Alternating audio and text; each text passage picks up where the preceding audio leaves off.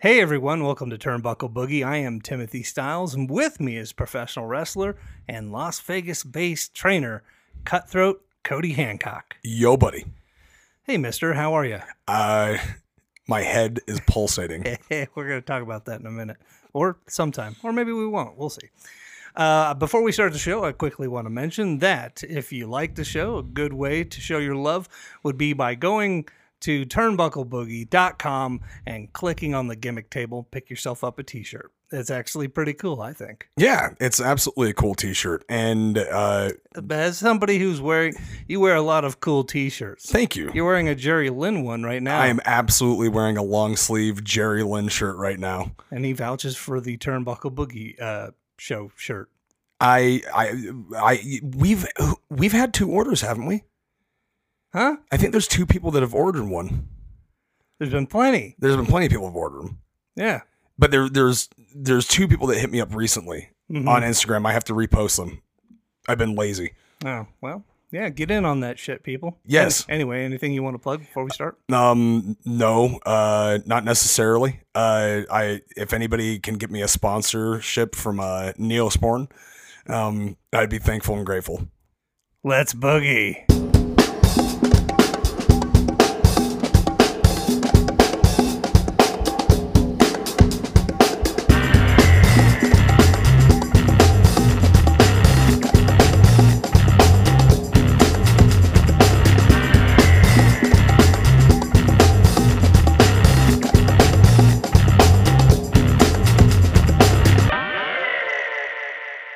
So this week's episode, quit laughing at me.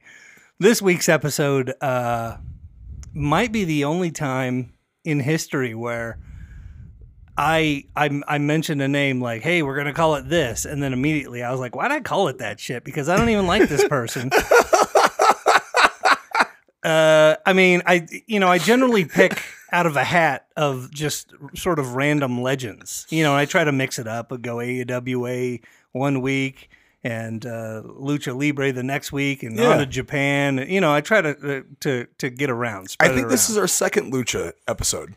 Uh, yeah, it is. You know, obviously we're we're holding on to Blue Demon, and who knows who else will come down the pike. Yes, Mascara Dorada. Wait, uh, Mascarita Dorada, but he's still wrestling, so it doesn't work. Oh yeah, yeah. Because we only retired. do we only do for the people who are listening. We only do people who are either retired or dead. Actually, you know what? This might break the rule because Mil Mascaras um, had a, a match. I think a year ago. Yeah, I wouldn't necessarily say that he's active though. That's a good point. Yeah. I mean, but he's got to be in his eighties. Oh, he's an old old man. Yeah, yeah. But you know, I generally think of, and I think we'll quickly talk about him and get him out of the way and get on with the rest of the show. Uh, with all due respect, he's a respected legend uh, and he's made a career for himself. But he's the ultimate warrior of Mexico, as far as I'm concerned. I've seen so many stinky matches with this fucking goddamn. Let's see, what sort of Spanish insult can I throw I don't know. without being racist? I, th- I don't think that it's possible to throw a specific insult to somebody regarding their race and not being racist. All right, I'll I'll I'll uh, I'll uh, concede. but yeah, I watched so many bad matches with Mil Mascaras, like all of them.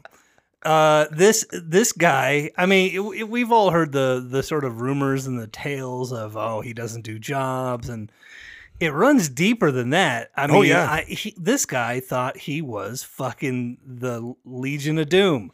Well, i i- the, the crazy thing is, is that he didn't necessarily think because of the fact that he was like the Ultimate Warrior and or Hulk Hogan of Mexico. Keep talking. I'm going to take my He hoodie off because I'm, I'm starting to get warm here. He had a very fabled uh, career in Japan. Um, I, Fabled. uh, yeah, man, like dude, like Mil Mascaras is like big in Japan. I'm sure that's true, but I got to tell you, uh, in preparation for this show, I watched a, a handful of matches just to sort of re, you know, rekindle my memory.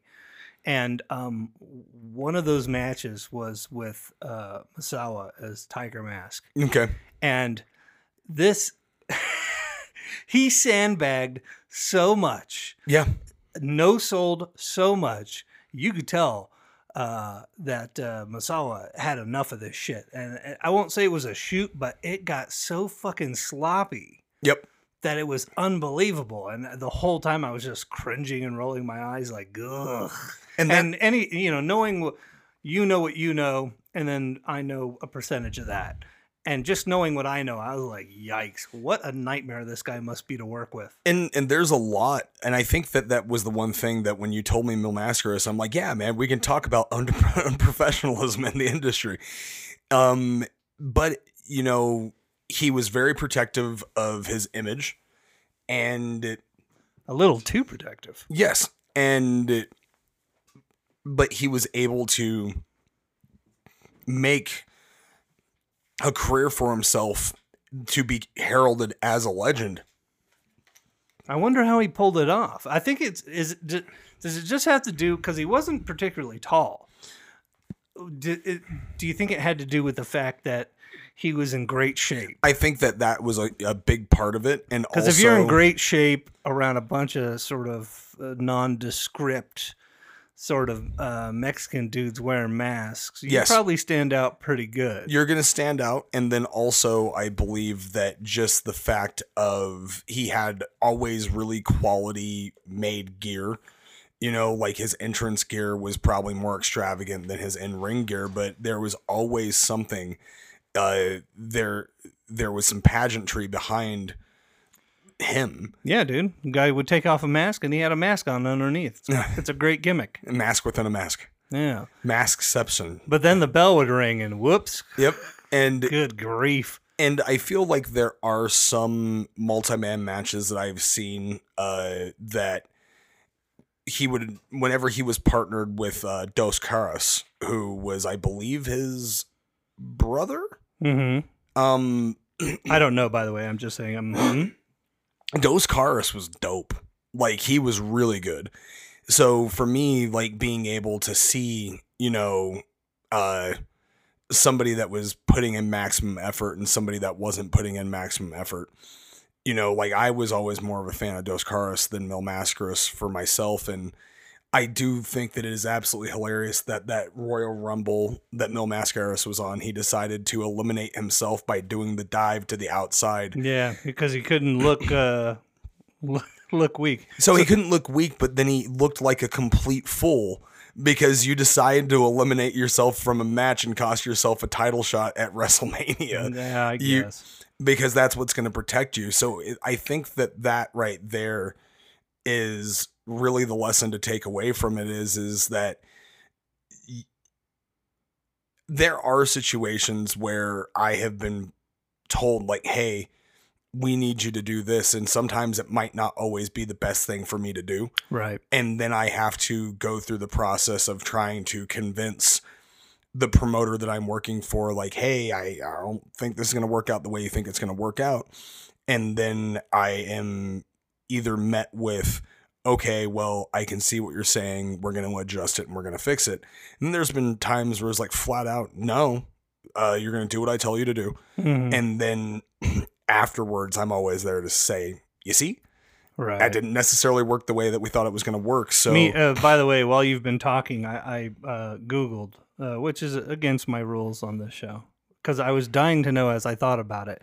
I wonder what would happen if Mil Mascaras and uh, Bruiser Brody got in the ring together. then that, that happened. Yeah, that's uh, that. I that's what I wanted to know. Yeah. did it happen? Yeah. it, it looks like it happened in a tag. Yeah. Mil Mascaras and Dos Caras versus Stan Hansen and Bruiser Brody. How much you want to bet Mil Mascaras is barely in the ring? Um, I'm I'm thinking that that's probably quite quite often, and the match probably doesn't have a decisive finish. It probably ends on some brawl none of count his out. none of his matches had a decisive finish. But it wasn't just for Mil Mascaras in All Japan though, because there was a lot of matches that didn't have finishes that involved Bruiser Brody and Hansen, Right. because that's how they protected those guys. Right. and that's why it created such a problem with Japanese wrestling in the mid to late 80s and where referees in Japan don't necessarily throw matches out anymore because the crowds were tired of seeing these fuck finishes. So then you have the mid to late 90s era of Kendo Kashin just flat out kicking someone in the dick in front of the referee. and the referee is like, hey, just don't do that. and that's not a good thing to do. I'm telling you, I would be the best referee. I can either be the guy who who who calls the the rules right down the line, or I can be the guy who doesn't notice anything. Hey, or it just be the complete pacifist. Hey, man, you shouldn't do that. That's not a nice thing to do. Hey, that's not that's not one of the rules. Come on. Come on, guy, what are you doing? That's amazing. I always like those referees. They Yeah. they seem like uh, bothered. Like anytime someone cheats, they get kicked in the dingaling or the eye gouge, or whatever. They always kind of throw up their hands and go, "Hey, come on!" Yeah, I uh, I one time for a freak show wrestling event, I refereed a match between Marty the Marth, um, Marty the Moth, who was on Lucha Underground, and Funny Bone, and I refereed the match as God. And I don't think that Sinn Bodhi had realized that Marty the Moth is actually extremely religious. Sure, So I'm willing to bet the odds of uh, all the cast members on Lucha Underground being uh, hyper Christians. The odds are pretty high. yeah, possibly, Yeah. possibly. These are the kind of cats that burn those funny candles that you see in the drugstores. I you know what's funny is that there's like a huge uh thing going online now where people make like joke prayer candles. Oh yeah, yeah. I I have an Eric Andre prayer candle and I also have a Nick Cave uh prayer candle. right. Yes, Do very you, do you light them and say, uh, "I don't know what you're supposed to do"? uh I just have them. That's all. I, they, they they're just on display. That's all. Right, right. But um Moving on. I, I don't have anything great to say about Mil Mascaras. yeah, uh I I I have a funny story about Mil Mascaras from when I met him at a CAC. Oh yeah. Uh, Did you kiss his butt? N- Oh no, man! I just I had a copy of Fire Pro Wrestling Returns, Right. and it was the American version for the PlayStation 2. And on the back of the cover, it the edit wrestler is actually Mil Mascaras. And I approached him to have him sign it, and uh, his translator uh, said, "Yeah, he's not going to sign that because they didn't ask to use his image in the game." And uh, yeah, if you want an autograph, you're going to have to buy a two hundred and seventy-five dollar mask. And I'm Right. like, yeah, I'm not going to do that. I'm just not going to. I do like these. It's always disappointing when you hear about sports heroes Yeah, that are like, uh, "Hey, you know, Ken Griffey Jr., will you sign my baseball card?" He's like, "Sorry, kid, I only sign Upper Deck." And it's like, "Come on, dude, what are you, a fucking dickhead?" yeah. What well, you yes, doing? The- the- precisely, yes. By the way, I pulled that name out of a hat. I'm sure Ken Griffey Jr. is a lovely guy. Well, in today's day and age, I think that back in the day when people were asking for autographs, it wasn't their intention to immediately turn around and try to sell it on eBay. Right. Which I know that unfortunately now that is a huge part. Sure. And it's also driven the value of autograph merchandise in the dirt. Um, to where like an eight by ten with a wrestler's autograph used to be able to fetch a little bit more money for. Sure. Now you can buy an autograph Mm. picture from a wrestler on eBay for 25 bucks if you wanted to. Right. Well, I mean, fuck, let it happen. Yeah. Fucking uh, kill off their market. It's like that scene in uh, The Life Aquatic, where With guy- Steve Zissou. yeah, with Steve Zissou, uh, where the guy comes up to, he's like French, so I can't do the thing, but he's like, "Hey, uh, can, Mr. Zissou, can you sign this?" And he's like, "All right." He gets a sharpie and he signs it, and he pulls it away and he goes, "And sign this." And sign this. And eventually he goes, All right, fuck it. Yes. it's like he just fucks off. It's like, God damn, like how many of these do you want me to sign? What do you need, old man?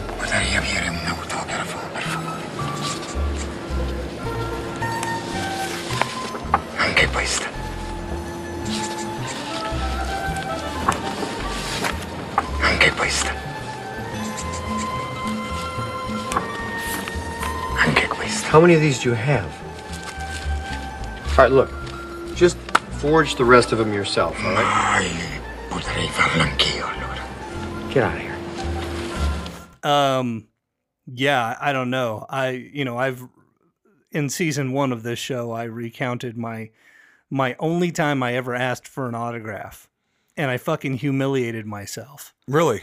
Uh, yeah, you don't remember? Tell me again. Uh, it was at.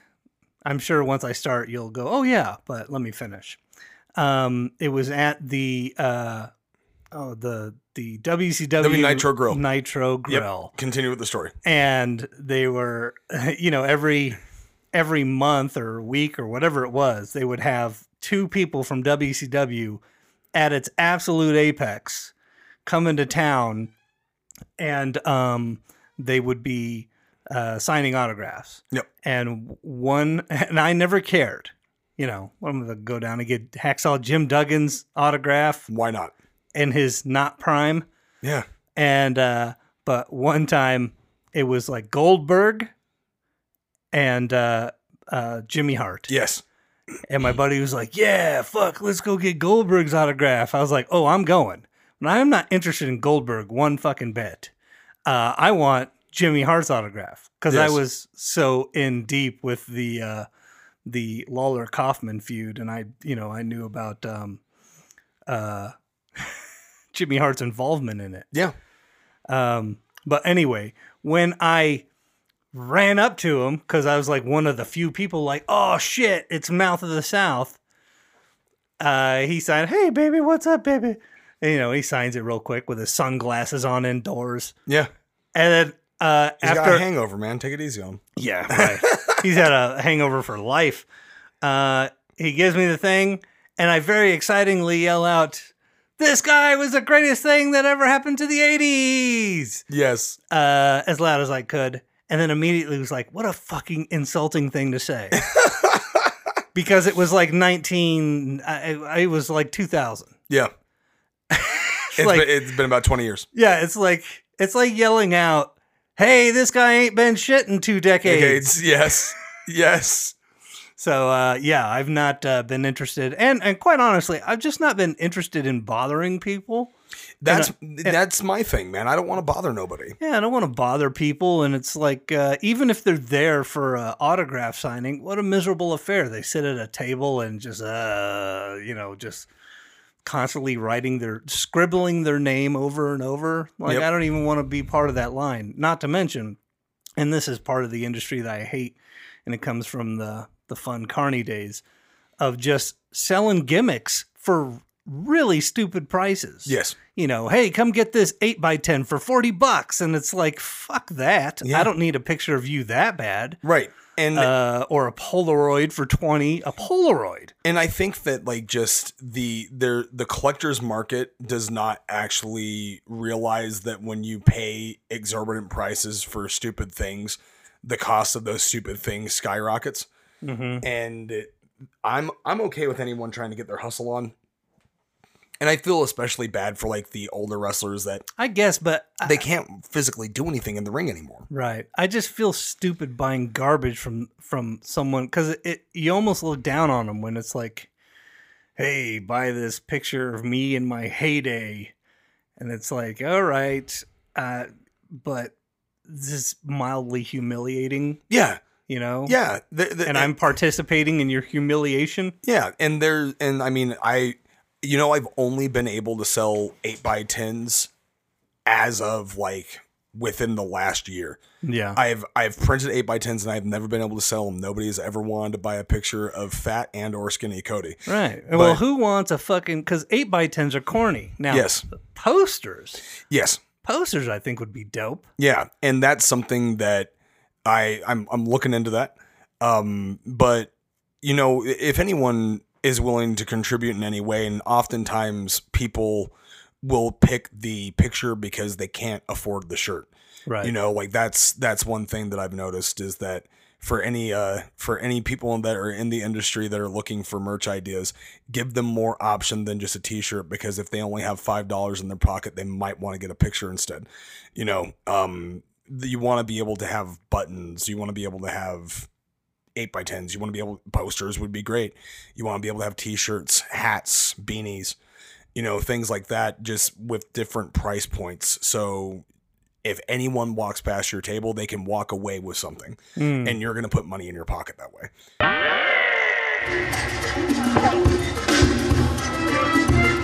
Here we go, ladies and gentlemen. Here comes the legendary Mil Mascaras. Guerra joined by a countryman, Mil Mascaras. Even though there, there'll be no allies here, yes, indeed, they are countrymen. That's about as far as that relationship goes. The man of a thousand masks, Mil Mascaras in here. And here, look at him go to work on the Sultan. Ho, ho, ho. Sultan, set up for the ride now. And oh yeah! Mascaras in the ring for over three decades. Renowned movie and television star in Mexico. Known as a man of a thousand masks. And do you know what a feather in somebody's cap it would be if Stone Cold Steve Austin or the Sultan were able to unmask Mil Mascaras right here in the Royal Rumble? Would that be something?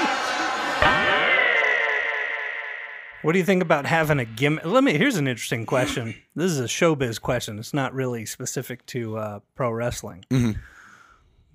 Like a comedian, they do a show, and then they got a gimmick guy.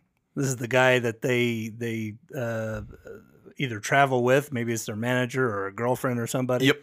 Who uh, is selling the gimmicks because they feel that they uh, there has to be some air of you know this is a person who's up on the stage a little bit Yes.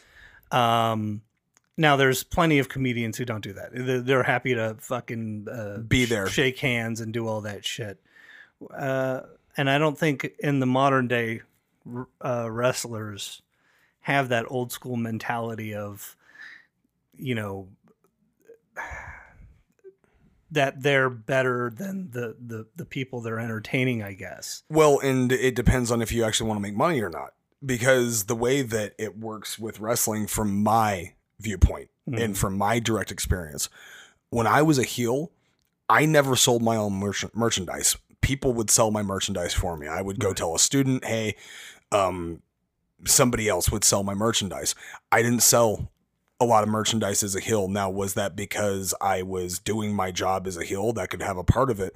But I also wasn't in front of people. Right. There was one time I sold my merchandise as a heel and became so agitated with having to deal with people as a heel um and then also try to sell shit. And i did sell more when i was physically at the merchandise stand but then i also had some dumb fucking kid come up to me and like well i only have 12 bucks and i really want a t-shirt. And i'm like okay well come back with 20 Right. like well i was able to come back and i got 15 now. And like literally i just stood up out of my chair and i'm like does anybody have five dollars to give to this kid so i can give him a t-shirt and he can get out of my face? Right. And somebody coughed up the money and as as fun as it was i never again and then when i don't work the merch table at a diversions amusement show How do you act in that situation as a babyface? how do i act in that situation as a babyface is Yeah.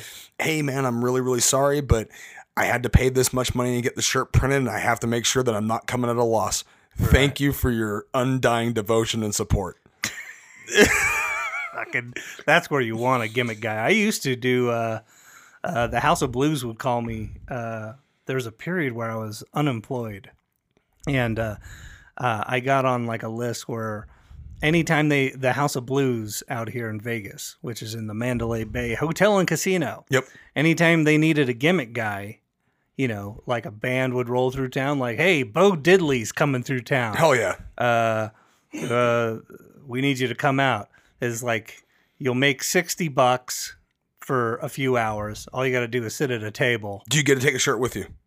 No. Son of a bitch. No because they were very uh they were very stringent That's on- how their money comes in, man. yeah well they'd bring me a box of t-shirts. They would count them there with me. Yep.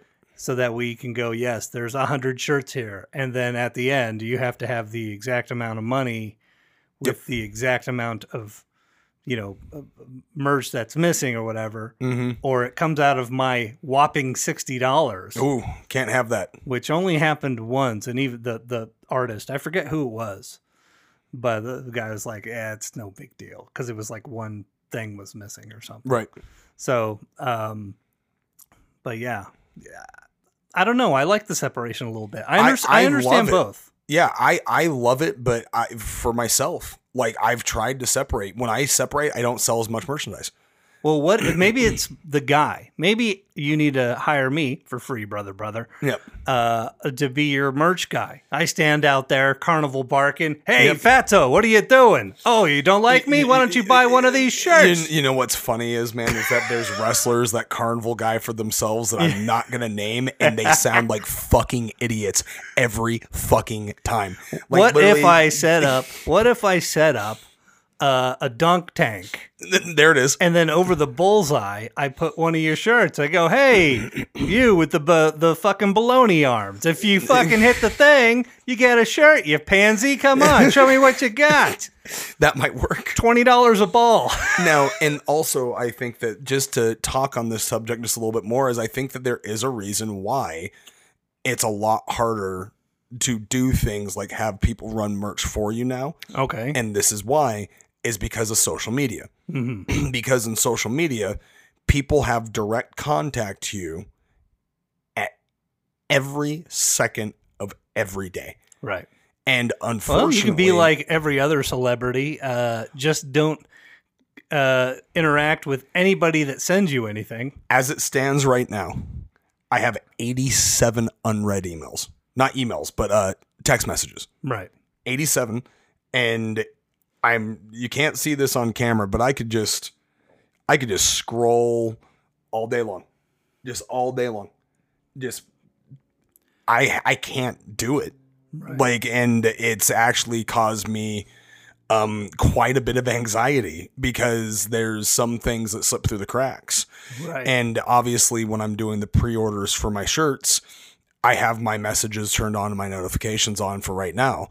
The second that I'm done selling those shirts, they're going off unless I know that I need to directly contact a promoter. Mm-hmm. Right. And if I know that I contacted a promoter, then my phone goes on for a day. Right. And then I check my emails periodically throughout the day and then I check my messages and that's about it. But unfortunately, I, because of social media, people expect a lot more mm-hmm. from the performer, especially when it comes to independent wrestling. Because everyone knows how independent wrestling works, right? Like, oh, these guys probably aren't making that much money and stuff like that. And, Right. oh, this guy, he talked to me at a show and we're really we're friendly now. I'm gonna invite him over for dinner. I'm gonna I'm gonna I'm gonna ask to go hang out. I I have people that ask me all the time to hang out with me and to meet up with them and stuff like that. And I can't do it because it there's a boundary that I need to keep Right. between myself and people.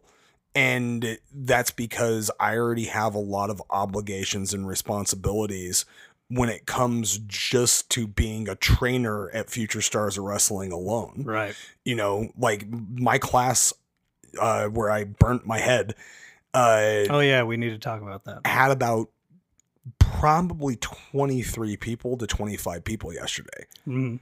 You know, like, and I have to make sure that all of their heart rates are positive and no one's going to die on me. Nick Bugatti puked on one of my drills. Shout out Nick Bugatti. And it gives me knowledge knowing that I made a good drill to make a worker puke. Um, but I I get I get this. It's unfortunate because Well, there's something to be said. If, if you can create a, a gimmick that has a, a certain amount of mystique behind it, uh, and if you have the discipline to keep up with it, yeah, it can create a lot of intrigue. Uh, one of my favorite Las Vegas bands is called Black Camaro. Blanc noir zebra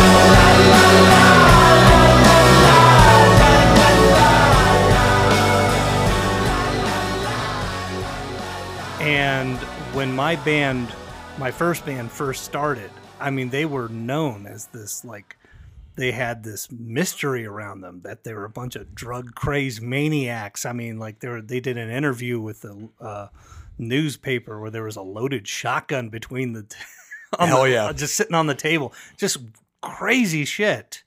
Uh, and then it, and it and it all sort of uh, mixed with their their sort of uh, Ween style take on punk rock. Not that they're a Ween band, but like they they just did whatever it is that they wanted to do. Right. Um, and I, that could be the hardest song ever or the softest song ever.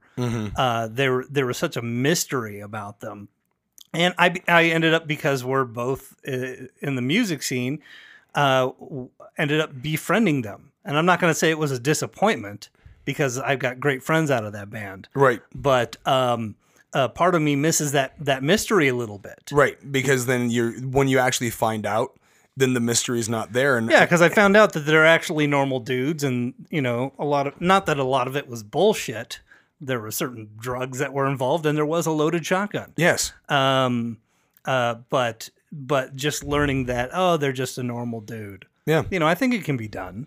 and it can be done but for for pro wrestlers the um for pro wrestlers it might be a little bit different than music but i can't speak too much because i don't know about the music end i can only speak from my end and i have a lot of people that they they often like i, I just i really want to get to know who you are well you're gonna have to keep guessing Right. right and if anything i'm thankful because i See, that's the thing. I don't. I, I wouldn't want to be put in that situation. Thankfully, my band, I just because of my stage presence, people just assume girls tried to molest me and dudes tried to offer me hard drugs. yes Uh, That's I not mean, a bad spot to be in, sir. uh, yeah, I, I guess since I don't have a drug problem and I was was desperate for girls. Uh, so I, I, so uh, it was like uh, yes to you and no to you. Yep. Um, but even then, I didn't fraternize with the with the little people. And and that's the thing too is is that Mostly because Yeah. the truth was, and you know this about me. I mean, you're sitting in a room that has polyhedral dice and fucking uh, board games all over the place. I'm just gonna open a drawer real quick to find some pewter jewelry. Uh, no, I don't have any pewter jewelry. Folks, Shit. Anymore. I just want that little tiny eagle claw that's holding the marble. Stop it. Now, now you're just making fun of me. Folks, he's referencing whether he knows it or not. When I was a kid, I had a dragon claw. You know, when you're in eighth grade, you go through that I'm into heavy metal and wearing all black phase that Cody hasn't let go of yet. Hey, here I am. And uh, I, I was, I had this necklace that was a fucking dragon claw made out of pewter. And I don't know what you know about pewter. It's a really soft metal, like softer than any iron yes. or lead. I'm sorry, and uh, um, and it was clutching a uh, crystal ball, but really it was just like a marble. anyway, this fucking marble came free, and I had it in my mouth. Uh, and you know, you just you're a kid, you do dumb shit.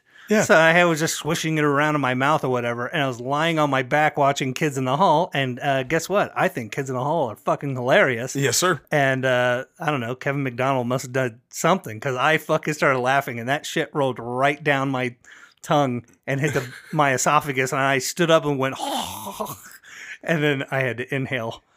Well, And I swallowed that fucking thing. well, you, I take it from somebody that inhaled the tacky glue cap. At least you didn't have to have part of your lung removed. yes. thank- so I thank- think that you came out okay. Although the end to the story is, I guess, that my mother uh, was like, because I told her I had to, like, oh shit, I swallowed a, a fucking small piece of glass essentially. Yep. And she's like, "Oh, I got the I just got the thing here." And she gave me a spoonful of milk of magnesia. I don't know what milk of magnesia is. It makes you poop. Uh, that's that's that's the facts, mister, because uh, she gave me a spoonful of this shit and told me don't fart. And uh, Don't trust it. yeah, I could not help myself. I giggled just a little and about fucking uh, fired off like a rocket ship. There it is. There it is. Probably lost about ten pounds. And by the way, my mom was like, "Did it come out?" I was like, "Yo, I'm not sifting through the toilet Yeah, we're not gonna. Yeah, we're not gonna find out. Throw a uh, fucking runny diarrhea to see if there's a fucking marble in there." I was wondering your thoughts on Mil Mascaras. Everybody seems to badmouth him, but I worked a program with him in Mexico in 1985. I found him to be the easiest opponent who I ever worked with. I didn't do the lucha flippy spots, which I've always disliked, but I'd catch him when he did them. So here's someone with a positive experience dealing with Mil Mascaras. Jim, everyone badmouths him. What are your thoughts on Mil Mascaras? Well, I can speak purely from having met him the once at the Clash of Champions in uh, Corpus Christi and briefly. And, uh, you know, just so I can judge him just impartially as a fan and as a historian, both, though, all those stories are correct.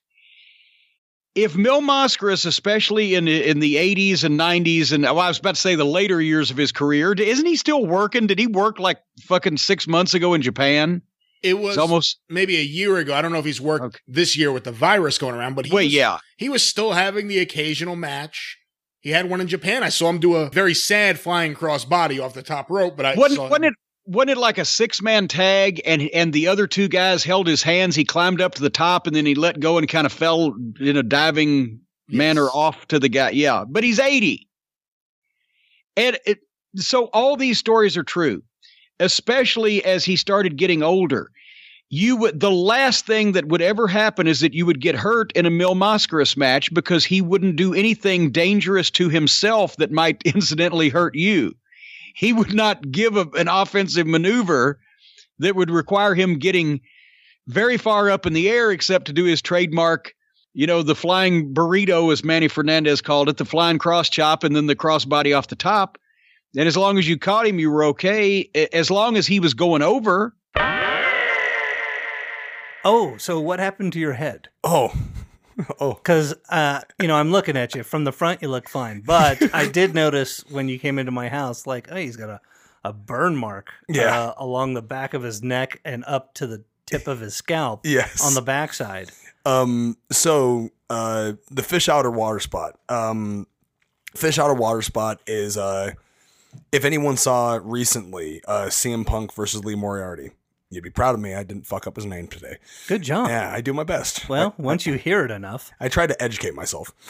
I appreciate the help, sir. yeah. Well, I mean, we got to get you a copy of Sherlock Holmes. You got to know what Moriarty is. is. So I I saw that and I'm like, oh man, I should bring that You got to explain it what it is. Yeah. So they did a spot where Punk attempted to go for the hurricanrana off the second rope, and Moriarty rolled through and then pinned him, and then Punk shoved them through for a pin of his own. And it's just a sequence where you trade pins back and forth Why do they call it fish out of water then? because you're flopping. That's why it's called a fish out of water spot. You're flopping? You're flopping, right? Because if I'm laying on my back, I have to flop in order to get off my back, right? I guess. I feel like this metaphor doesn't work, but I Okay. mean, it's probably been there for a while, so what do I know? Yeah, that, that- it's the name of the spot. And it, I, the end of the fish out of water spot, if you do it the advanced way, is you go for a jackknife pin, which is essentially when you double leg your opponent and then you throw your body on top of them with a front flip to where your back is on their uh, chest and stomach. And if you're savvy enough and if you actually have enough core stability and strength, you hold on to each other and you both bridge up simultaneously while the person underneath then swims you through into a backslide Mhm. and you get a pin. I have never been able to do this spot all the way through. Uh, however, I felt oh, I'm like you. I'm, I'm a lot stronger, Mhm. right? You know, and I think that these kids would really, really do well with this spot. So I turned it into a drill, and it, I uh, I went with Nick Bugatti, and he Still calling them kids. yes, there's some that are actually kids. Sure. Yeah, But there's some- some, that are grown adults. Exactly. Yeah, but they're they're they're my children. It'd be like if I were in your class. Hey, all right, kids. All right, Yeah. grandpa, knock it off. Yeah. Hey, I'm just saying there there's a lot of them that are young. Sure. Yeah. So and So I Nick Bugatti gives me the sunset flip. I back roll and I go to stack him with the pin. And when he shoved my head through, I was able to clear the roll, um, which is not necessarily a roll. You're basically giving yourself a miniature power bomb, and you have to be really quick with it.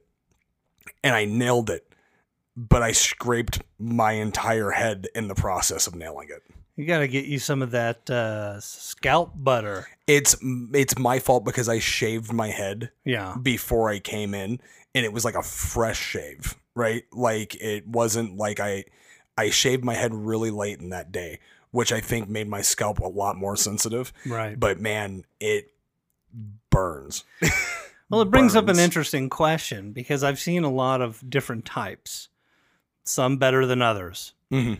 Um, but you know, we've never talked about the uh, in detail the construction of the ring outside of the frame and the the wooden uh, two by fours. Are they two by fours? Um I wouldn't call them two by fours because the dimensions Well, of the them dimensions are are- longer. Aren't they like one by three inches Yeah, or something? Some some use I call them planks. right. right? And then some actually use sheets of wood. It depends on the ring. Oh, right. Yeah. So There's- some rings. You mean the particle board? yes? Some rings some rings will use section particle board, and other rings will use planks. And what do you prefer? Um, it it really depends on. I don't have a preference on the wood. Well, I mean the the planks can sometimes pop out, and God forbid anyone land on it. The the, the planks, if they are tied down tight enough Yeah, with the canvas, and as long as there's no warping, right. Um, then you're good. But unfortunately, over time they do warp. Right. Um, the the caveat uh, to using the sectionals is that those often, if big enough impact, they just break. So you have somebody that's like a 400 pound boy catch a cross body block. They they will. You can pop a board Right. like uh, you can pop a plank pretty easily. You can The good news is- is that they're- they're- even easier. Yeah. The good news is that those those boards are easily replaceable. They're easily replaceable, but unfortunately, due to uh, what's happening in the world right now, the cost of wood is insane. Yeah, so the price of wood has gone up quite a bit, Sure. quite a bit. But well, whatever. You don't got to pay for it. Tell that cheap ass promoter to. eh, to it, it- he, I, I, I'm definitely not going to call Rocky T is the money man. He's definitely not cheap. He buys the shit when he needs to replace it. he's not the only promoter. I'm saying Yeah. promoter as a general term. Yes, and so certain certain rings, like there's a bunch of different dimensions of rings now. Sure. Uh, whereas the standard used to be twenty by twenty. I think the standard was always 18 by 18. The WWEF um, was the only 21 for like the longest time. Well, the very first ring that I was ever in was actually a custom made uh, octagon ring. hmm I can't remember the dimensions of it, but it was small, and it used planks and it used memory foam for the padding, so it bumped really nice. Sure. And But then it probably looked. and this is the why I brought this up. Probably look like shit when you're sort of just standing on it or if you have to move. yeah, Um, because that's this is what I'm getting at. The the foam pad and the actual canvas itself. I've seen some really lousy canvases. yeah. Um, you know, I guess what I'm getting at is what's the best material for canvas? canvas. Canvas would be the best material for canvas. Just like matte, yep, the, uh, the same. woven. Yep, the same material that you would get uh, on your pair of Converse, Mhm. right? That that would be. I I I believe that is called canvas. Yeah. Yeah, Yeah. but um, tarp, for instance, Right. um, I Such can. an ugly look. it's an ugly look, but I can have fun in tarp because I can slide on tarp.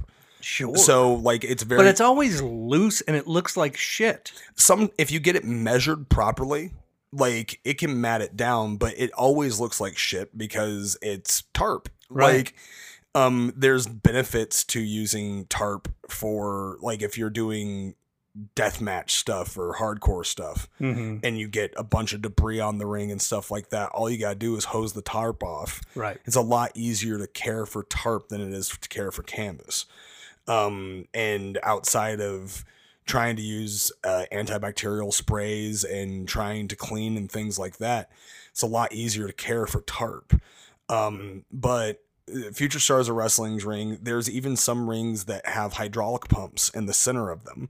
There's some rings that have springs that are not only in the center, but they're also On the in posts. the posts. And like, I've been in a ring one time that I think had a one, two, five springs yeah. right? And it, so all rings are really different, Right. You know, like in I really like Future Stars of Wrestling's ring. It bumps really, really well. Um, we use uh, some thin black padding. Um, it's not memory foam or anything like that, but it's not carpet insulation. I've wrestled for companies that use carpet insulation as padding. Right. Which, if you really want to know if you're working for a rinky dink promotion, that's the first thing that you'll see is you'll see uh anytime I see a tarp as the canvas, I'm willing to bet five dollars that it's gonna be carpet insulation as the padding. What underneath. about a thin layer of that shit they put on playgrounds, the recycled tires? we uh, uh, we've used um the square mats like that were very similar to what you're talking about Mm-hmm. as a backup um padding Mm-hmm. but eventually we just realized that it wasn't really doing much other than kind of adding more cushion than necessary. Mm. The problem is that if it's too cushioned and if your foot sinks too far into the pad, you can run the risk of possibly twisting your ankle. That's what I'm saying. And plus, it looks lousy from the Yep. fan seats. I mean, when you see a ring that it's like this, I first impressions are everything. Yeah. And when that first match starts, if guy A and guy B look like a couple of goofs, uh, I've already checked out. Yeah. Uh, you're gonna have to dig yourself out of a hole. And when they get into a ring, and it's fucking crazy noisy, and they're just standing there. Or they're sinking into the mat or whatever. Mhm. I've I've checked out even further. It's Yeah. like this place is a dump. yep. And and like a- anytime I wrestle out of state, and you can ask uh, anyone that's ever traveled with me, right. the very first thing that I do is I say my hellos and then I get in the ring and I start inspecting the ring. I look to see if their turnbuckle eye hooks are facing up or down. If they're facing up, it's too late for me to tell them to fix them, but I know I'm just not going to take a turnbuckle. I'm not going to have my head thrown to that turnbuckle because I could come up bloody, Right. right? Or Like, that nut shot deal where you get uh yeah. yep, and that could fuck some shit up too. Yeah, I mean that should be everyone's first uh order of business Yep. is to roll in the ring, take a flat back bump, and then fucking run the ropes. Yep. Check out the check out the eye hooks. Yep. I mean, what else? uh, The check out the apron. Is, I don't is there any padding that's overlapping or is there padding that's up, underlapping? Right? You know, like if if the padding doesn't meet the edge of the frame and if it's short, I might not want to take an apron bump, right. right? I but if it's overlapping, which underlapping I don't even think is a fucking word, but overlapping, if it's overlapping, I might want to take an apron bump because I know that that area of the ring is not only padded, but the edge of the apron is padded. So I can do something fancy off of that. Yeah, and people don't really realize how how easy something like this because you know you're in there being active. You Yes. know, it's it's it's easy not to injure yourself sitting in the bleachers. Yes. You're just sitting there. Um, but these people are in the ring, uh, it- being active, and one little goof can really fuck things up. Uh, right before you uh, came in, I was upstairs with my wife. She was watching The Voice, and I was there giving my color commentary. Excellent. This shit's stupid. Oh man, just These- let her watch her show. These man. motherfuckers' harmonies are the shits. but anyway, uh, they they did like some performance. Blake Shelton is going to sing some horseshit song, and three people on his team, I don't know how it works, they're going to sing with him. And they sing the whole fucking song. I guess this is on live TV. Mhm. They sing the whole fucking song, and as soon as they're done, the lights go out, and you know they're all like waving and shit at this fucking audience, and this girl, uh, fucking walks and just trips face first over Blake Shelton's floor monitors, the the, st- the speakers, Fuck. because they all had in ears in. Yep. Little music stuff for you folks. Uh, and she, I mean, she eats it hard. Uh, next time you see her, she has a broken elbow in one arm and a broken wrist in the other. Oh, like fuck. I'm surprised she didn't crack her oh, skull. no. And this is on live TV oh, no. in a singing competition. what a horrible way to go out. That's her just fucking standing there. Yeah. You know what I mean? So it's it's so important to know not to bring it back to music, but even when I every venue I went to, the first thing I would do is get up on stage and do a couple of fucking jumping jacks and see what we're working with here. Yep. Because my shows were very active. I remember when I was in the army, a band came through town who was pretty rad. And uh uh, there was an elevated stage about five feet in this this kind of billiard hall kind of dive bar place. Mm-hmm. So they had this elevated stage. Actually, it wasn't five feet; it was more like three feet. And I'm watching them go, and uh, the guitarist uh, does his fucking best Eddie Van Halen and jumps straight up and comes down straight, feet next to each other like a dart, right? Yep. And he goes right through the stage. Fuck Boom. yes. And he Tear the house down. and he he he hits and it ever and no one stops playing. That's my favorite about, part Yep. about live music. No one stops playing. They just look over and they're like, "What the fuck?" And he's his guitar has been moved up to his chest because it doesn't go through the hole. Yep. Um, and he's like, "What the fuck?" And he's trapped. He can't do anything. So he just starts, Yes. he just starts playing while he you only see him from the chest up. That that that's stellar.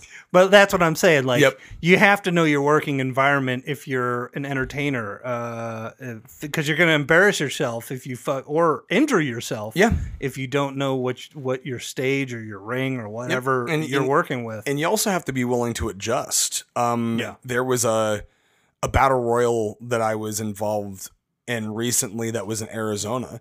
And by the time I went out for the battle royal, something had happened. All the ropes just were loose. Yeah. I think a come along from underneath the ring snapped, and then all of a sudden, Rope uh, ropes. Um, why it was wire. So Mm-hmm. the the come along is uh just sometimes they have two. Wait, are we talking about the? post. Oh, I don't. I'm not sure we're talking about the same thing. I'm talking about the ropes in the ring. So the ropes in the ring became loose because a come along broke underneath the ring.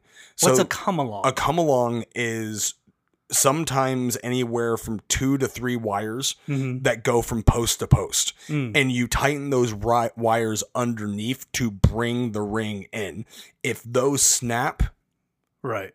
things drop. Right. So um I'm I don't I don't know for sure, but I'm from what it looked like, it looked like a come along had broken underneath and all the ropes were loose. And it's it's an over the top rope battle royal. So then at that point, like I I'm like, okay, well I'm gonna have somebody try to throw me over and I'm just gonna bring myself back in just to see if I can still hang on it. Right. And even if I get shit canned out, then I'm just out. By So- the way, that's the perfect time to do the fucking cactus hangman Oh. uh, gig. Uh, Absolutely. You get just a little bit looser. And you won't lose an ear. Nope.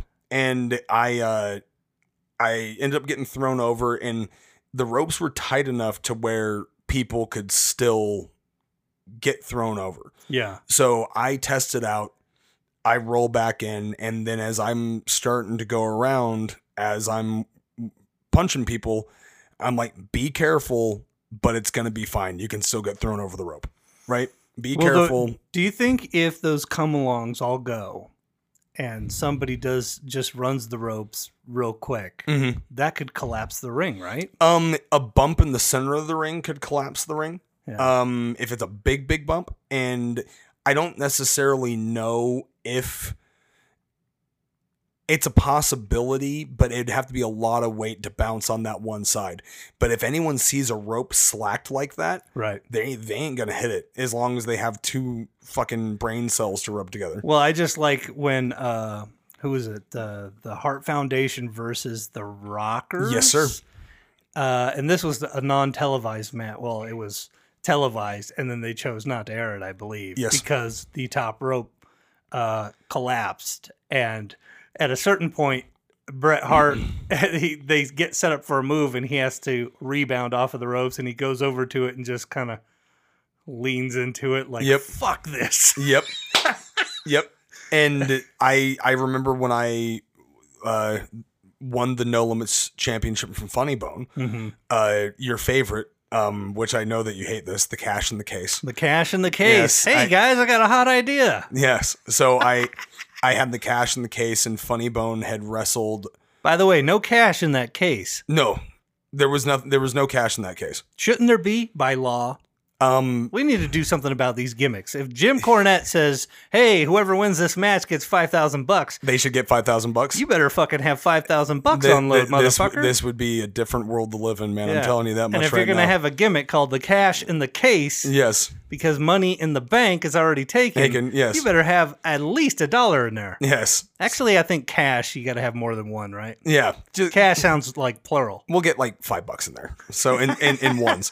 So I I cashed in, but in the match, like Funny Bone had been in a four way with some people, and the top rope broke, Uh-huh. and we were going to use the top rope. Um, in the little tiny three minute match that we had, Right. and I think we, we were going to use it like twice, uh, for some reason. What were you planning on doing? Um, it, there was a there was a double stomp. He was supposed to hit me with a double stomp off the top, and I think that I was supposed to catch him as he was going to attempt the double stomp again with a cutter. Uh, Uh, and and we couldn't do it, so we just had to kind of improv it as we went along, and things still went the way they needed to go. were you okay with that? I mean, you're capable enough. You can call it in the ring. It's fucking three minutes for God's sake. Yeah, absolutely. Like it's it's one of I'm worried. That, I, seriously, I'm worried that a lot of people would go in there and be like, "Oh fuck, well, just get up there on the top turnbuckle and yeah hope for the best." No. And that's why you see so many sloppy things on And- like Botchamania and stuff. And you you would be surprised with the amount of rope breaks that I have seen that people course correct. Silas Mason, yeah. uh, Thrillbilly, uh, Thrillbilly uh, had a match with a guy named Logan Creed, who is a big boy, like six ten, big big boy, and Logan Creed went to go do the suicide dive through the ropes,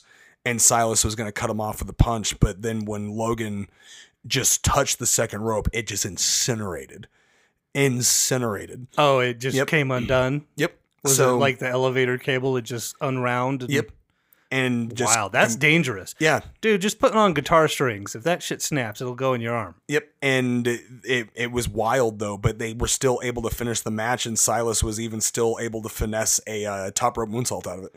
How many times have you seen somebody do that fucking th- dive through the ropes? And, you know, I assume part of the training, I don't know anything, but I assume part of the training is uh, point your toes outward like a fucking rocket or something. Because uh, if you just go through flat foot Yeah, and your toes catch that rope and you just fucking Yep. just go whoop, Yep. just drop down on your face. well, I mean, it's similar to um, it, it's similar footwork to an actual dive into a pool. Like if you dive into like open water, you want to make sure that you have your toes angled.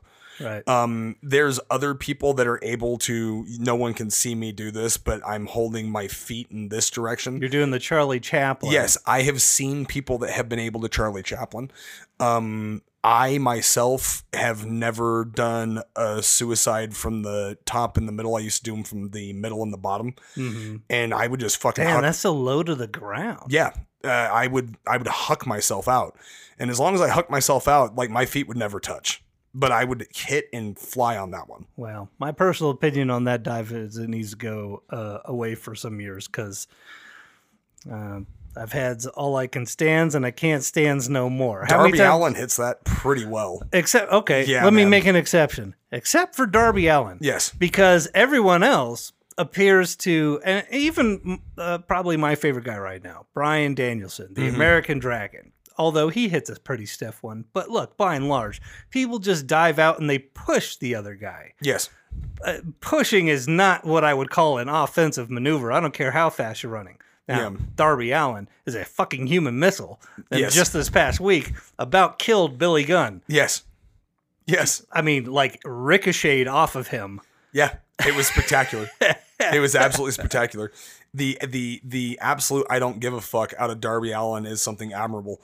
Um, It's pretty impressive. It's only a matter of time before he's got to do the fucking Van Damme gimmick where he's got to be out for a year and a half because he broke something. yeah, That'll be Well- that'll be the reality check, unfortunately. we're we're knocking on wood for him. Uh, well, yeah, but hey, look, let's be real. You cannot continue to do this wild stuff forever. yeah, It will catch up with you, or you'll just catch a bad break. Uh, Yeah. uh, pun, I guess, intended. Yep, and it's unfortunate because like I I admire anyone that's willing to really put their their bodies on the line like that. I admire the person who agrees to stand across from it. Yeah, You know what I mean? Because, like, hey, I got a hot idea. I'm to fucking do a lawn dart move at you, and you just stand there and take it. Like, Yeah.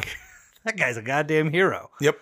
Yeah. And and that's the thing too. Because uh, fucking somehow, Darby, Darby Allin is like uh, uh, Flojo. This motherfucker gets so much speed. yes, It's unreal. like he gets like as much speed as like an offensive lineman. You know, More Like- than that because he's much lighter. Yeah, but and and he hucks his body, man. Like it's impressive. Yeah. Um, but yeah, it's uh it's one of those things, man. I really feel like uh I hope that he doesn't get hurt. Right? Of course, nobody- nobody does. Yeah, realistically, man, we'll see what happens. My Spanish is not so good. Maybe you could help me. Él dice que su español no es tan bueno y está pidiéndome el favor que lo ayude en la traducción.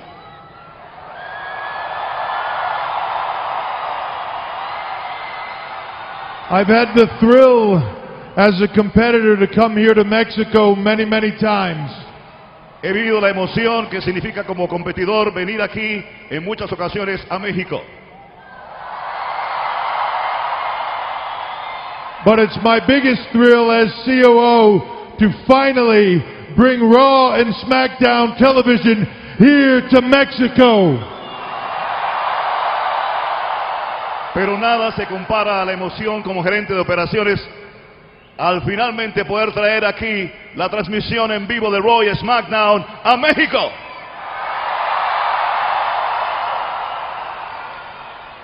And tonight it's my honor to bring out here for all of you a true living legend.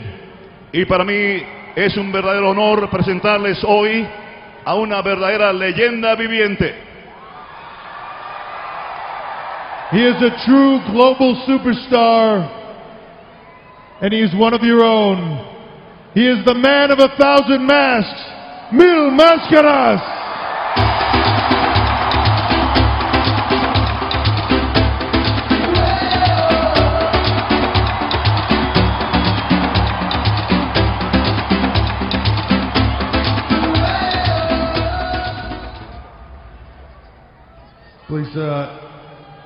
Mil, it's an honor and a thrill for us to have you here tonight as part of the WWE's first TV tapings here in Mexico. Es un honor para nosotros, Mil Máscaras, el tenerlo aquí presente en las primeras transmisiones en vivo de nuestros programas estrellas, Roy SmackDown. But I've also asked you to come out here because I'm about to hopefully request that you will give us another honor. Pero he venido aquí para respetuosamente pedirle el favor de que nos haga realidad otro pedido. As I think everybody around the world knows, April 1st, 2012, from Miami, Florida, emanates the granddaddy of them all, WrestleMania. Como creo que todos ustedes ya saben, el primero de abril del próximo año 2012 emana desde la capital del sol, Miami, Florida, el programa premier del entretenimiento a nivel mundial, WrestleMania. And the night before WrestleMania, there's a tremendous night that is a huge honor for everybody in the. WWE. La víspera de WrestleMania se celebra una noche que es sumamente importante para la WWE. And I am hoping that Mil Mascaras will be there that night as we induct him into the 2012 WWE Hall of Fame. Y tengo la esperanza de que Mil Máscaras esté allí presente para exaltarlo como miembro del Salón de la Fama de la WWE en el año 2012.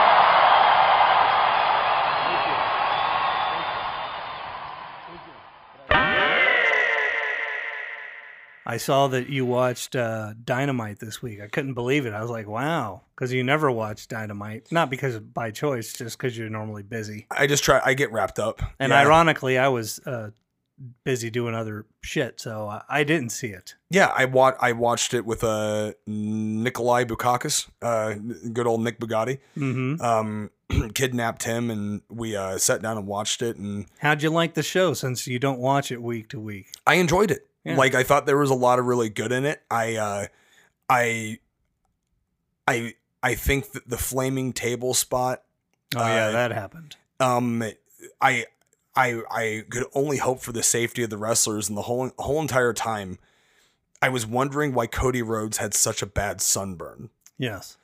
Uh, at one point he gives Andrade a scoop power slam Mhm. and he just like explodes into flakes. Right. And they were large enough to visibly see on camera. Somebody told me though that like uh not somebody told me. I think I heard it on a podcast or something that he put on fire retardant gel or something. There th- that could be a really strong possibility too. I, I either that or he did a dry run Mhm. of it and then possibly got a little burnt in the dry run. So I would hope there would be a flame retardant gel. I think the only thing that I can say is is that That was a pretty big fucking fire. it it, it, it was a big fire. They were both And on was- fire he- afterwards. and he was stuck on it for a second. yeah. That that's the key because the the guy who bumps and rolls, no big deal. Yep. A little hair off the arm, no big whoop. Yeah. Uh, the guy who bumps and doesn't get to roll, who just gets to lie there, Mhm. uh, he's got to think fast. Yeah. And uh, he did what he could, but it wasn't fast enough. Yep. Well, Andrade had a piece of the table. The fire was on his chest. Cody had a part that was on his back and on his boot. Right. You know, and I just, I wish that, like, I appreciate the fact that those guys did that bump without clothes on, basically. Sure. Right. But I was very confused why Cody Rhodes would not wear street clothes to a street fight. You know, I find it refreshing because I got to tell you, as a fan, it never occurred to me that guys would not wear their gear in these street fights. I just always wondered why the wrestler, as a, as a, it just never occurred to me. Yeah. I just always wondered, like, why are these guys not dressed up? And of course, we, you know, we know what we know now. It's they didn't want to fucking ruin their nice gear. Yes.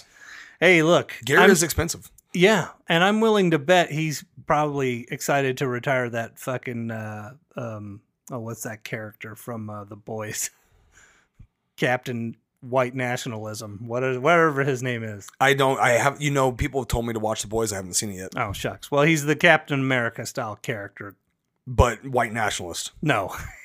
That's the way, the way they made he's blonde hair and blue eyes. Well, I, uh, and he's very bad. I, I, going back though to something that happened earlier, uh, uh, I really like the tag match with uh, Darby Allin and Sting. Yeah.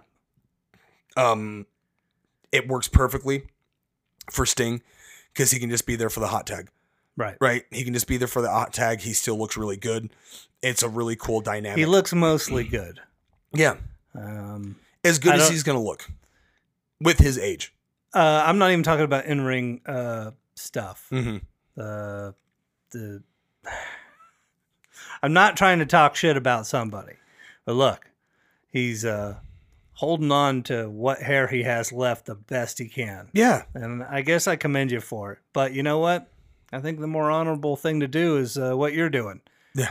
To the Jean-Luc Picard, chop it all off so I don't look like a goddamn maniac. say goodbye. And then there, what uh, obviously Lee Moriarty versus Punk.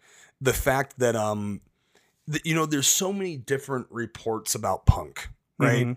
And I have never interacted with him or anything like that, but you always hear he's a very polarizing figure when it comes to anyone that's in the industry. I find that that was the the rapport on him back in 2011. He goes out and he has a match with Lee Moriarty, Mhm. who Lee has been using the Pepsi twist, Mhm. which is his hammerlock clothesline. Right. And they I like that exchange, by the way. it was it was I was really proud of Lee in that match and Lee is a tremendous fucking guy and it, to see Punk like because if that was anybody else oh no that's my move brother Yeah, he put him over. yeah it, he I- absolutely did There is something to be said. I, I, I see it a lot uh, in the the the Instagram and Twitter feed for our show, and I, I you know I listen to a lot of podcasts, and some of those happen to be about wrestling, and I hear a lot of commentary of people being worked, and part of me wants to go, "What are you, a fucking idiot?"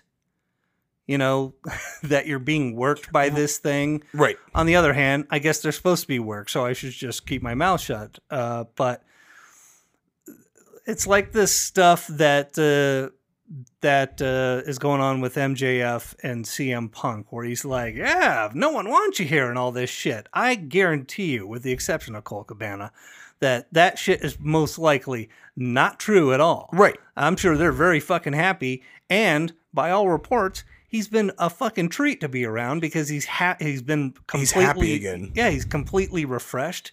He's not being um, uh, weighed down on by a, a sort of dictatorship, you know, overlord. Yep.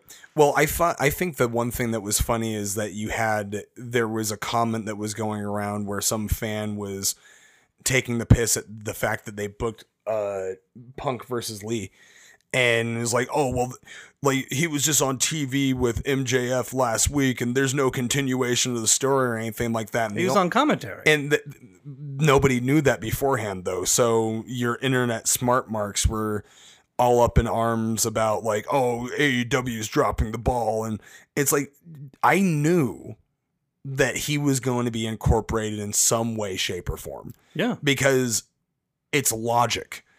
And then to see that that was the only thing that I was laughing about is like man these people have got to be eating crow now. Like how could you like and the thing that I really I just tried not to pay too much mind to people that are being worked by stuff that I find to be obvious. Like, uh, this is obvious to me. I'm and I'm just enjoying it. yeah Um, but I can't get wrapped up in these these sort of stupid conversations. Right. And and it's good to check yourselves out of them, but you know the the it I remember the day that I was able to start connecting like wrestling fandom to any other niche geek fandom. Mhm. Um I went in to a GameStop. Actually, it may have been like at that point it was it was Game Crazy. This is how long ago this was. God damn, I don't even remember Game Crazy. Game Crazy was attached to Hollywood Video. Oh my Yes. lord, this is fucking. This is back when you had a full, lush head of hair. Yes, it actually is. and it was during the PlayStation 2 era, and there was a UFC game that came out for the Sega Dreamcast that they used I that. remember it. Yeah, they used that engine to make a game for the PlayStation 2 that was Pride based. And I loved Pride. And I was really excited. And I'm like, oh, fuck yeah, man. Like, I wonder if I can do the cartwheel and the double stomp with my boy Kazushi Sakuraba.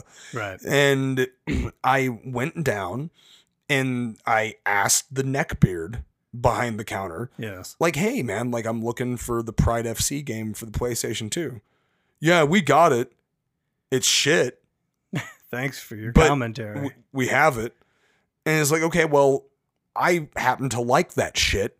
So I would like to buy it from you.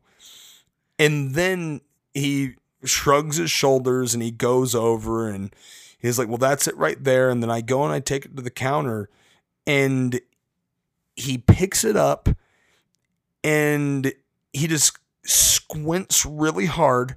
He's like, "You- "You're really sure that you're you're you want to buy this?" Uh huh. Yes, I'm really sure that I want to buy that. Thank you so much for engaging me with such glowing yeah. commentary about your opinion on something that you don't know fucking dick about. Anyway, Right? how was it? Uh, the game was moderate, man. It was an okay game. Right. It, I got my enjoyment out of the twenty dollars that I paid for it. Right. Right. It wasn't. It wasn't the best game in the world, but it served its purpose, and I had fun playing with Bob Sapp. Right. Right. You know, like I had a good time. Bob time Sapp. Playing with Mirko Cro Cop. Right. Oh wait, no, I'm thinking of Bob Roop. Yeah. so, but Remember Bob Roop? Bar, Bob Roop? It was Bob Roop, wasn't it? The guy who was fucking stretching dudes in, in Florida? Bob Roop? I know Bas Rutten. No, no, no, no. I'm talking about a pro wrestler for uh, the old FCW. I would have to look him up. Um, I mean, there's there's film of this of him stretching nerds. Excellent. And no, it's like watching torture footage. Outside! Oh, you destroyed it, man! It's part. It's part of my. Please. What are you putting? Hell with. Right there. I'm doing the part. Please, man. Huh? It's your choice. What? It's part, man. Oh, shit! Oh, God!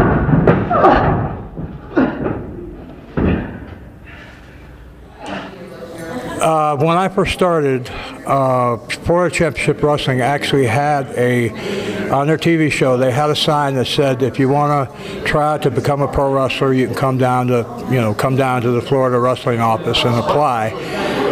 But they didn't mean it. What they were using that for was to get guys down there and then have them stretched, to have them brutalized and then they would go back out in the public brutalized. And people would ask them hey what happened to you? And they say yeah, i went down and tried out for wrestling. It was their way of advertising that pro wrestling is supposed to be real. I don't have a problem with uh, showing someone who's being disrespectful that maybe there's some reasons they shouldn't be if they're talking to me anyway. Uh, but in terms of actually just brutalizing someone no the situation that's on YouTube is extremely embarrassing to me because I look like a bully. Uh, as an amateur wrestler yourself, you know what we think of each other. The guys that are bullies are not on our greeting card list because our sport, you don't hurt people. Uh, You, you're penalized if you hurt them even a little. And so if people who use that ability to hurt other people, I got no use for them whatsoever. Now, again, protecting yourself, uh, if you're standing up for your profession, if you're standing up for your colleagues, no problem. But even then, you only go as far as you need to. You don't have to break everything. And uh, the guy, this guy had come down to the uh, the one that we're talking about on. please don't watch it. but the one that's on YouTube, the guy had come down, had been trained. He applied for wrestling with someone who worked there who wasn't smart to the business. And the person who was smart ran into the office and went, oh my God, there's a guy down there knocking the wrestling business. They called me in and asked me, I kept telling the guy to run out the back door because they wanted me. Eddie Graham, I'm sorry, Eddie's gone. It's, but he asked me, he told me to break the guy's leg. You're an amateur wrestler. You don't do that You never have any pride in yourself against someone who can't defend themselves. So I kept telling the guy to leave, to run, get out of there. By the time that tape came on, I'd already been on the air, uh, or, or I'd already been in the ring with him for 10 minutes. I told him already seven or eight times to get out of there. He wouldn't. Eddie Graham kept talking him to coming back getting back in the ring again. And I told the guy, I said, man, there's that back door back there. You better get out of here. This guy's insisting I break your leg. He's my boss. So finally, I ran the guy out the front door, and uh, all the damage. I, one time, I had his leg bent backwards, where the leg bones were actually curved backwards, and just looking at it made me so sick that I let go of it. I ended up, I think, I don't know if I broke it. I think I cracked a bone in his wrist, and um, anyway, he didn't need to go to the hospital. Uh, he, there's, I don't know if it's funny, it's ironic. The guy ran out. I ran him out the front door finally. It's the only way I could get rid of him without hurting him. And he went down the, there was a music store about a block away. Went, ran in there and they thought he'd been in a car wreck. All he had was on the shorts that you see on. They thought he'd been in a car wreck. Well, they called the police, and uh, the police got there, and they knew what, what had happened because it was right next to the wrestling office. They put this poor guy in handcuffs. He's already got a cracked wrist behind his back, and bring him back to the wrestling, uh, back, bring him back to the sportatorium. I've showered, and I'm going. I worked in the office there as a booker, and I was on my way back upstairs. And uh, here comes the co- door opens. Here comes these two cops bringing this poor guy back in there. I just went, oh my god. I went up the stairs, but uh, wrestler named Dick Murdoch, which if you're wrestling fans, you'll know who I'm talking about. Uh, Murdoch uh, was standing there when they brought the guy by, and he'd seen the last part of the of the guy being abused. And he Murdoch said to the guy, he says, "Hey, my grandmother could beat that Bob Roop." He said, "Why don't you take on a real man?" And the guy said, well, I got my hands handcuffed behind my back. And Murdoch says, don't give me those kind of, that kind of chicken shit excuse, you chicken shit bastard. I'm sorry if I'm swearing on. I hope you don't have to, have to uh, bleep that on your podcast. But I don't know how you, I don't know how you can quote a wrestler without a few cuss words in there. Oh no. because fucking uh, Eddie Graham is there. Yeah. Uh, and they're just looking at this fucking guy. Uh, you know, this is a guy who, uh, I mean, there's there's a little bit of it. I mean, it's scary to watch because he fucking. It looks like he does some serious damage, like fucking just completely tear something or put pulls some shit out of sockets. I mean, it's really fucked up. There was there was a video of apparently uh, Satoru Sayama, the first Tiger Mask, beating the shit out of young boys at a martial arts school. Yeah. And so I've seen that before, and I can imagine. though it's uncomfortable to watch. Yeah. And when the person is begging and pleading for their life, yep. You know, this particular Bob Roop footage, I remember. I mean, this this fucking nerd is he's begging. Uh it's like a fucking Al Qaeda f- Oh, found footage film. My goodness. well, and and but and that's the thing is, man, is like I and I'm I'm doing my best not to be too critical, man. I I have opinions, like Sure, really strong opinions. Right. But at the same time, there's a lot to enjoy. Yeah. Like if I if I were to say if there was one thing that I didn't really like on that show was probably the Orange Cassidy Young Bucks Adam Cole segment. Mhm. That was probably the only thing that is just kind of like that's not my cup of tea.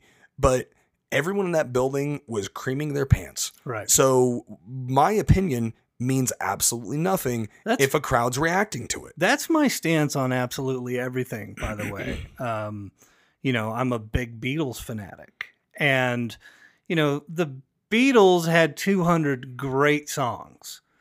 Um, but I I'm willing to bet that as popular as they were, even at the height of Beatlemania, they weren't so naive to think that everyone on the planet should like what they do. Mhm. The, the the truth is is you as an artist or a wrestler or a comedian, it's all art, right? So we'll use the general over term of art, artist. As an artist, you have to be okay with the fact that people aren't going to uh, like what you do. Yeah. And you have to be mature enough to go, okay, you know, if someone comes up to you and goes, "Oh, you're a wrestler. I've seen you wrestle before, and you suck."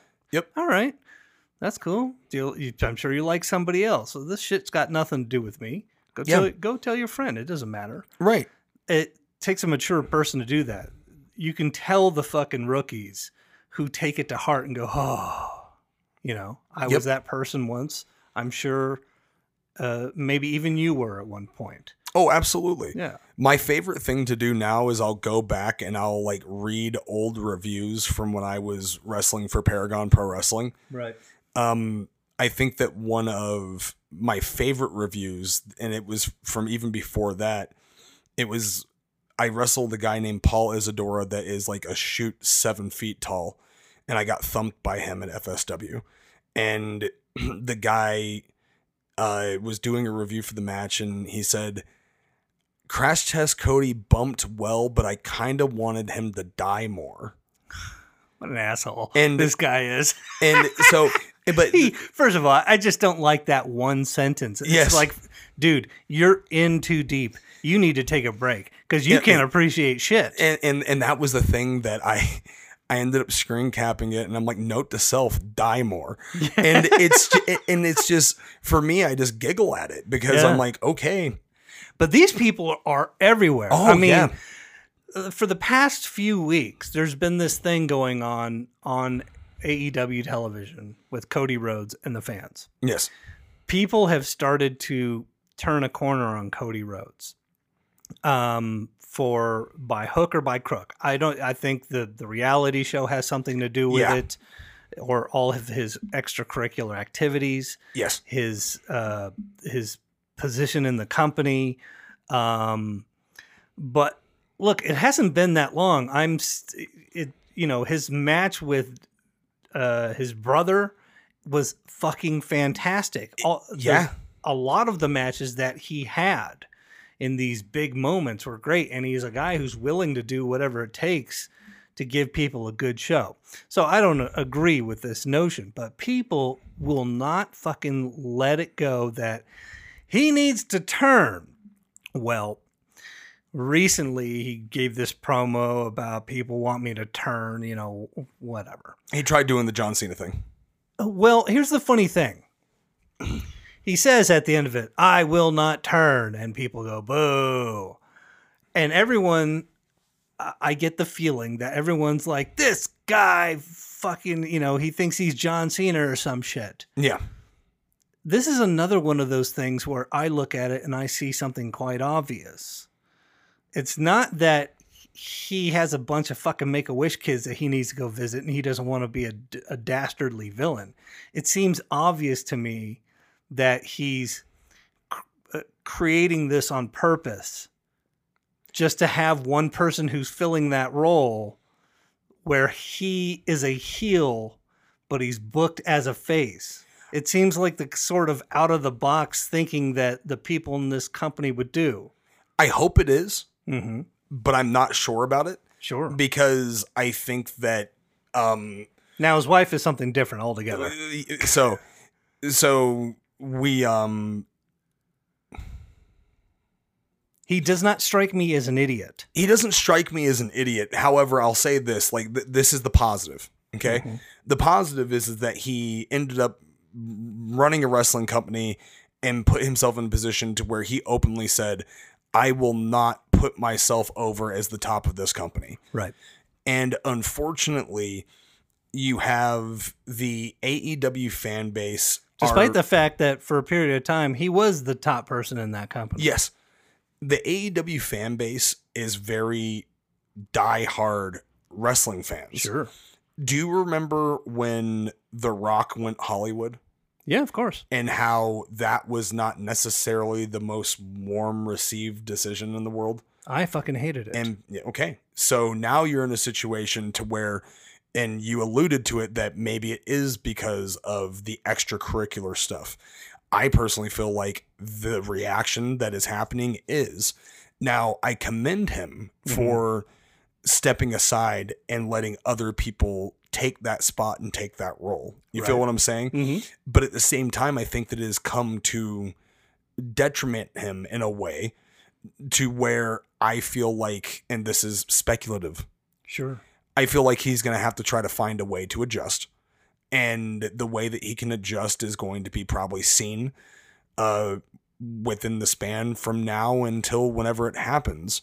But I feel like he did he didn't do himself any favors in trying to win over the wrestling landscape. And I think that maybe some of this backfired on him. Like I don't know. I mean, I feel like a lot of this is sort of made up by the fan. It, the reason why I say it seems obvious to me as you watch it to see someone say to see him physically stand in the ring and go, "I will not turn." It's the company is predicated on we listen to the fans. The other company doesn't listen to the fans, but we do. Right. And here's one guy saying, "I'm not listening to you." Yeah. Doesn't that seem like an obvious decision to that's being made?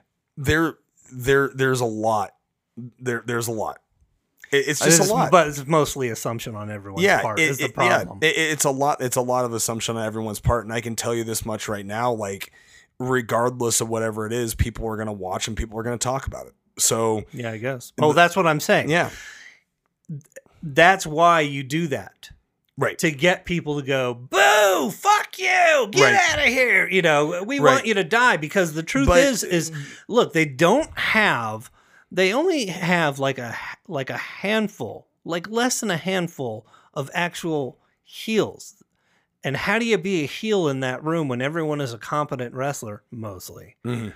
um, tell the fans you don't listen to them and make and and do it in a way where they where they believe you. Right. You got a fan you've got a heel on load despite how and just to to keep the the rib going have yourself booked as a baby face you know? It's like when he threw his belt out into the audience Mhm. and they threw it back and he sold it. Oh is it not obvious? Because it is to me